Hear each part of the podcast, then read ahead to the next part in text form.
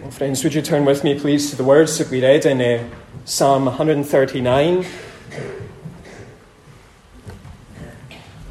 Psalm 139, and reading verses 7 down to 12. Where shall I go from your spirit? Or where shall I flee from your presence? If I ascend to heaven, you are there. If I make my bed in Sheol, you are there. If I take the wings of the morning and dwell in the uttermost parts of the sea, even there your hand shall lead me, and your right hand shall hold me. If I say, Surely the darkness shall cover me, and the light about me be night, even the darkness is not dark to you. The night is bright as the day, for darkness is as light with you. The 19th century Baptist preacher Charles Spurgeon once wrote, There is something exceedingly improving to the mind in a contemplation of the divinity it is a subject so vast that all our thoughts are lost in its immensity, so deep that our pride is drowned in its infinity. But while the subject humbles the mind, it also expands it. Nothing will so enlarge the intellect, nothing so magnify the whole soul of man as a devout, earnest, continuing investigation of the great subject of the deity. Well, this morning we began looking at this great psalm, this psalm that directs and rivets our attention on the all knowing, all present, all powerful God of the Bible. He is the God who is omniscient, He is the God who is omnipresent, He is a God who is omnipotent. And this evening we're continuing our studies in Psalm 139 and we're looking at the way that David, the composer of this psalm, focuses on the truth of his God being omnipresent, being all present. And we're going to look at this under two headings the affirmation and then the application. The affirmation and the application. First, the affirmation. In verse 7, we hear David's proclamation of the Lord's omnipresence. In the opening six verses, David spoke about the Lord's omniscience, his knowledge of all things. He started by declaring the Lord to be the God who had searched him and known him, verse 1. He continued by describing the Lord's comprehensive knowledge of him in verses 2 down to 5. He knows his sitting, knows his rising, knows his thoughts, knows his path, knows his lying down, knows all his ways. He even knows, it was remarkable, even knows the words that David speaks before David speaks them. And David concluded by, concluded by expressing his awed delight in the Lord's knowledge of him. Verse 6 It was a knowledge that was too wonderful for him, it was a knowledge that was too high for him to attain. And David now moves on and proclaims the Lord's omnipresence, his presence in all places in verse 7. We read, Where shall I go from your spirit? Or where shall I flee from your presence? David begins by asking where he could go from the Lord's Spirit, beginning of verse 7. Uh, different writers are divided on what David means here by the Lord's Spirit. Some argue that David is referring to the Holy Spirit. And others argue that it's a reference to the, the breath of the Lord, the power of the Lord. Either way, it is clear that David is speaking about the Lord's presence as he speaks here about going from God's Spirit. And David asks here, Where shall I go from your Spirit? It's a rhetorical question. It is framed to expect a negative answer. There is nowhere that David can go where he will be able to escape from the Lord's Spirit. And David continues by asking where he could flee from the Lord's presence. Verse 7 again.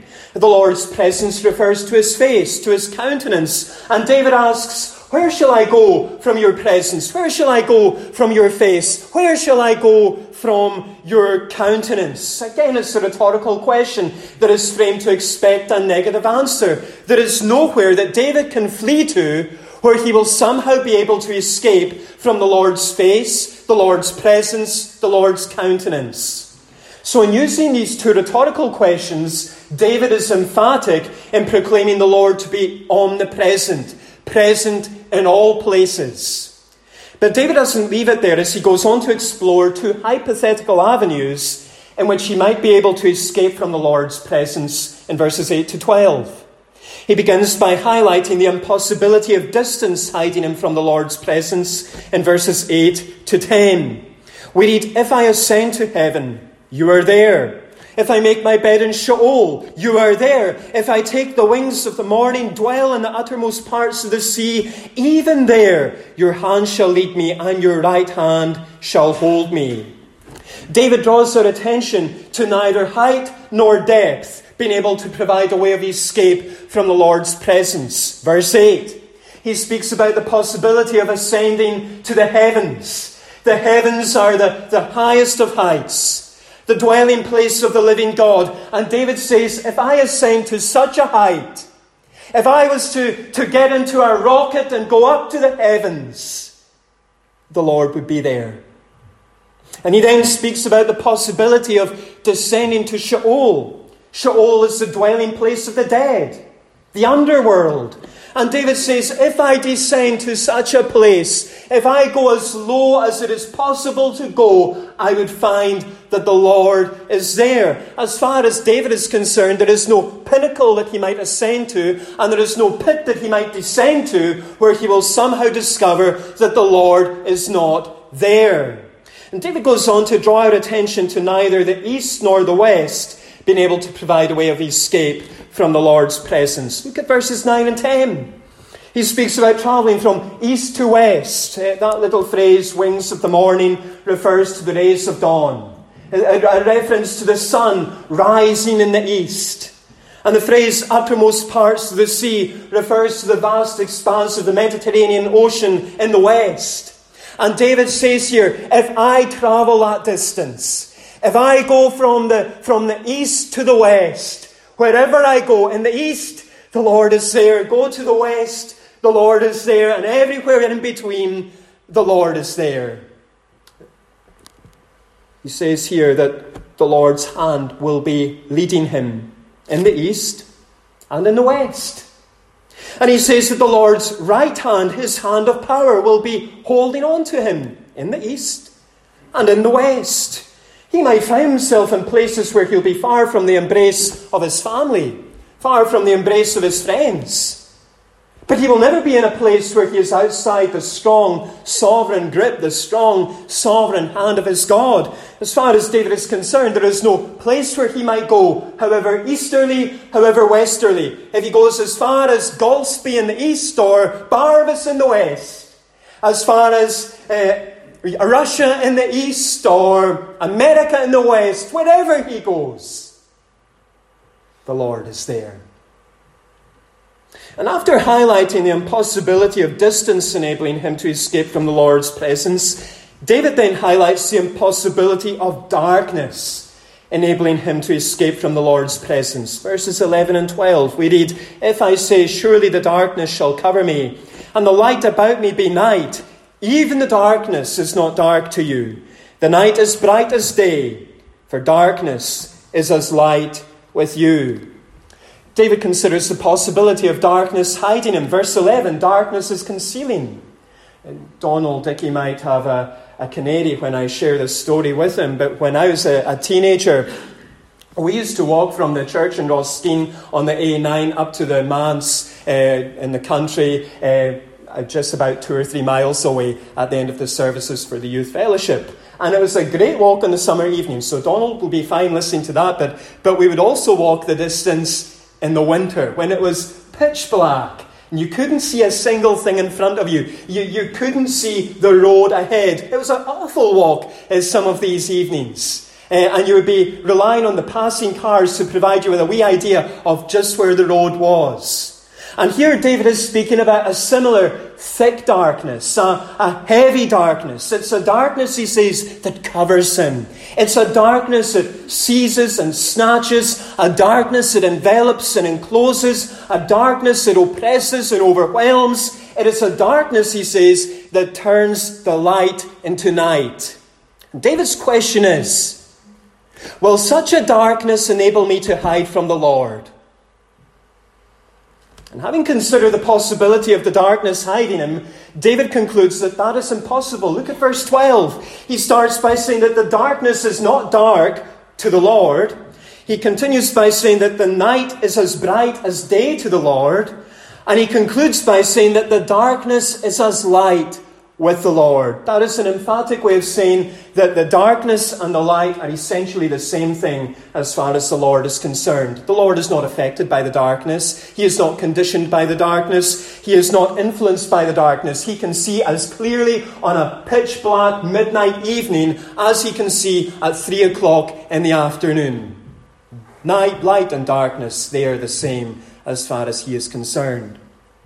And so David is left with this realization that neither distance nor darkness can hide him. Neither distance nor darkness can provide him with a way of escape from the Lord. He can only affirm the truth of the Lord's omnipresence, his all seeing presence in every place and every space. That's his affirmation. But we come now to the application. First, the truth of the Lord's omnipresence is a truth that ought to caution and comfort the Lord's people.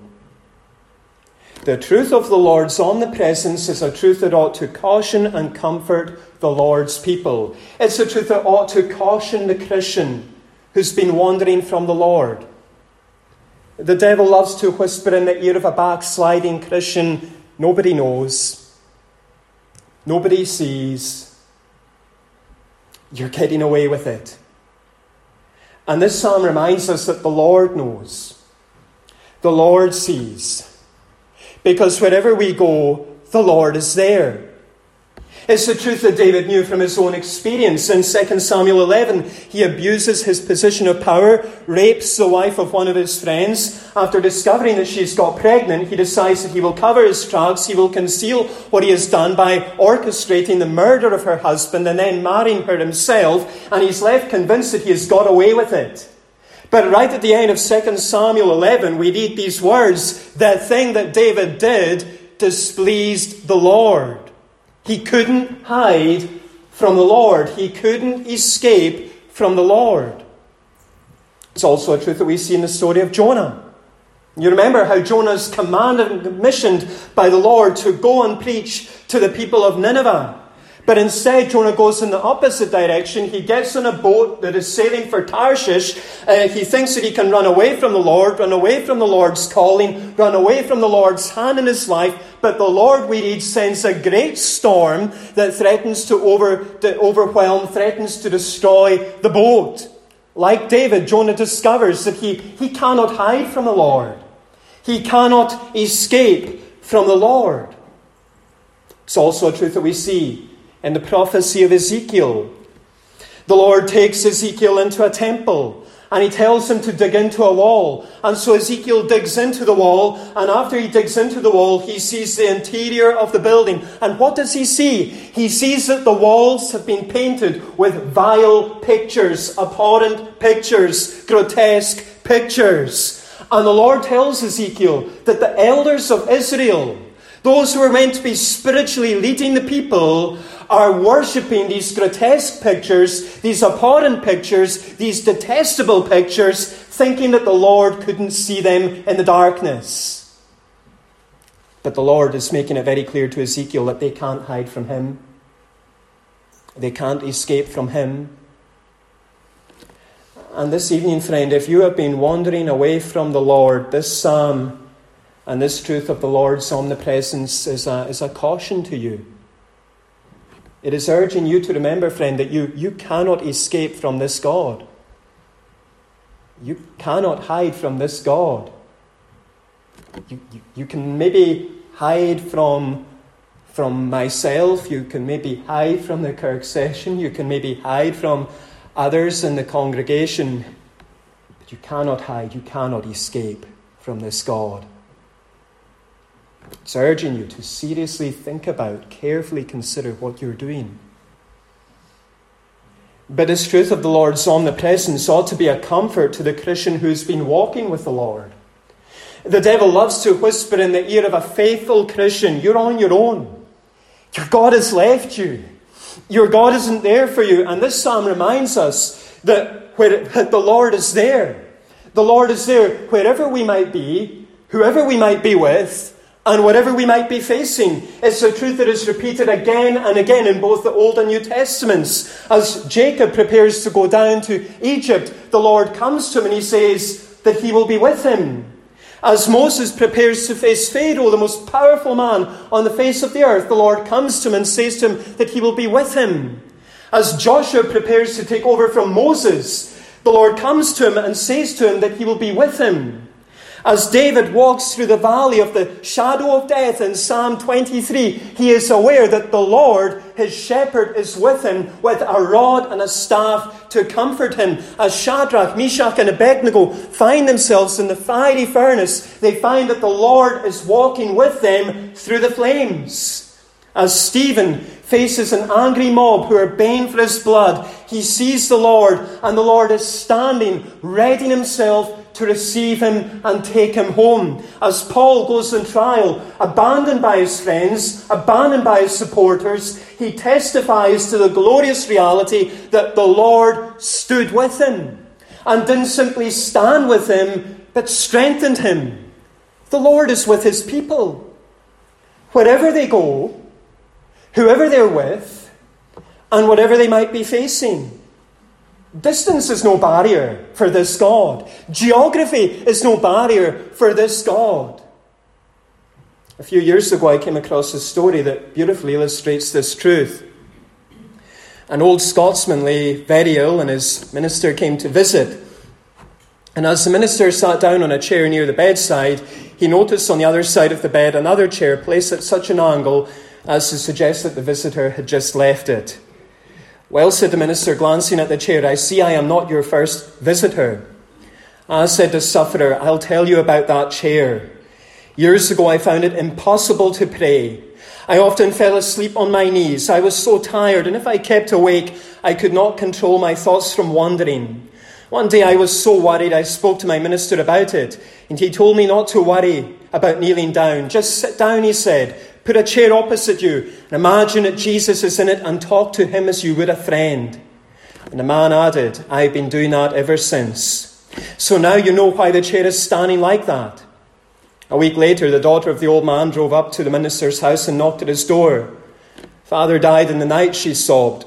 I had no idea that death could be so near. I'd just gone to lie down. He seemed to be sleeping so comfortably, and when I went back, he was dead. He hadn't moved since I saw him, except that his hand was out on the empty chair at the side of his bed. Do you understand? Yes, said the minister. I understand.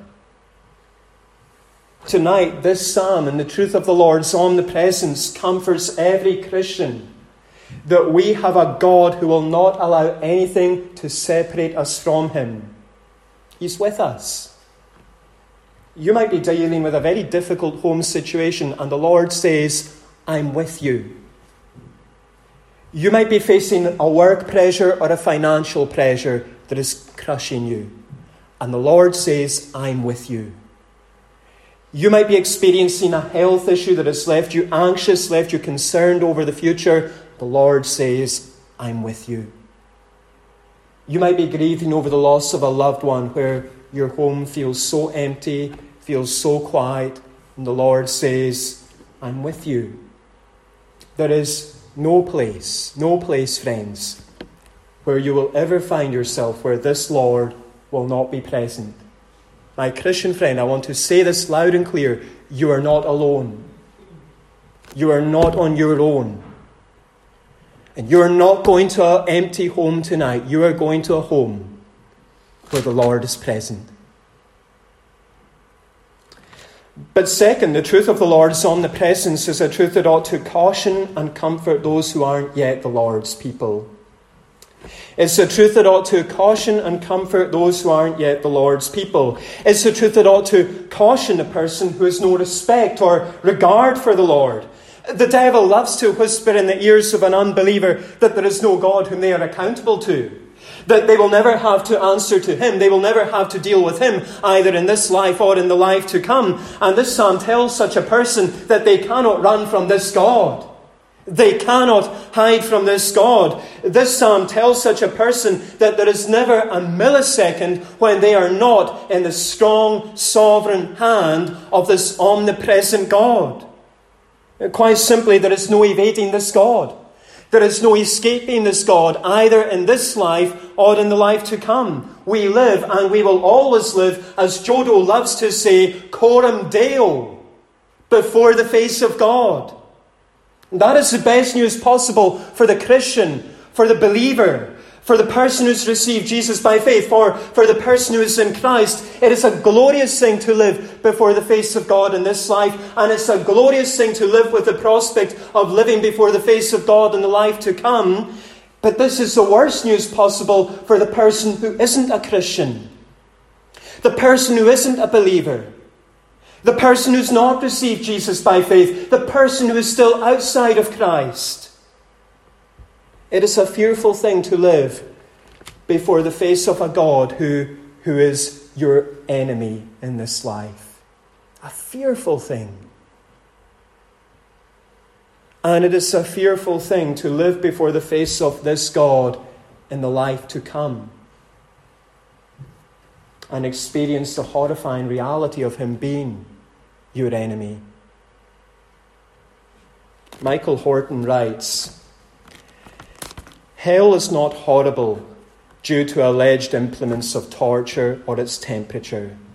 Whatever the exact nature of this everlasting judgment, it is horrible ultimately for one reason only. Listen to this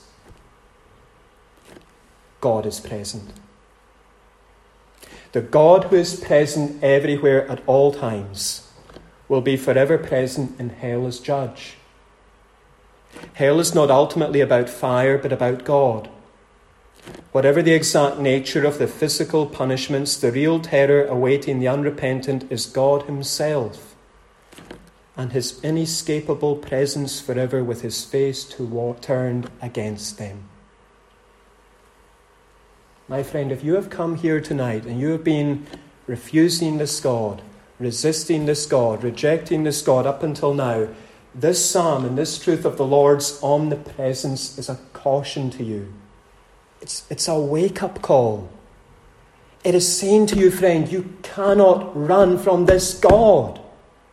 You cannot run from Him in this life, and you cannot, you will not run from Him in the life to come. You can only rest on Him, or you will eventually be ruined by Him. It's a caution. But this truth of the Lord's omnipresence is also a truth that ought to comfort the person who might not yet be a Christian, but is concerned about their soul, concerned about their salvation. The devil loves to whisper in the ear of the person who isn't a Christian that the Lord is distant, the Lord is far removed. The Lord is inaccessible. The Lord is out of reach. And this psalm tells such a person that there is nowhere in the whole cosmos where this God is not present. And because He is all present, because He is near, He can be called on and He will hear. He hears the broken cry of the person coming out of church and getting into their car or walking to their home. He hears the broken cry of the person who is making their way to work or making their way to school. He hears the broken cry of the person who is sitting at their kitchen table or sitting in their living room couch. And he hears the broken cry of the person who is lying on the hospital bed or waiting in the hospice, fearful and afraid about what the coming days, weeks, and months might bring. My friend, if you came here tonight and, and you're not yet a Christian, someone who has received Jesus by faith, please don't let this incredible opportunity pass you by. Tonight, the living God is near. He is far nearer than the person who is sitting next to you. Some of you are sitting really close to one another. It's as if there was no such thing as COVID anymore. And it's great to see people who are feeling comfortable about sitting next to friends and family once again. But the living God is even nearer than that. And He has given you this opportunity to call out to Him for grace, to call out to Him for mercy, to Call out to Him for salvation. And He has promised that He will hear. He has promised that He will respond. He has promised that He will not turn you away. A day is going to come, and it might be far sooner than we might think, when the opportunity to call out for this grace, call out for this mercy, call out for this salvation will be gone, and it will be gone forever. But while you have this opportunity, while the Lord is near, while the Lord is ready and waiting to answer, don't let it pass you by. This is the God, friends, who is omnipresent, present in all places. And it is a truth that cautions and comforts. It cautions the backslidden and comforts the faithful. It cautions the indifferent and it comforts the concerned.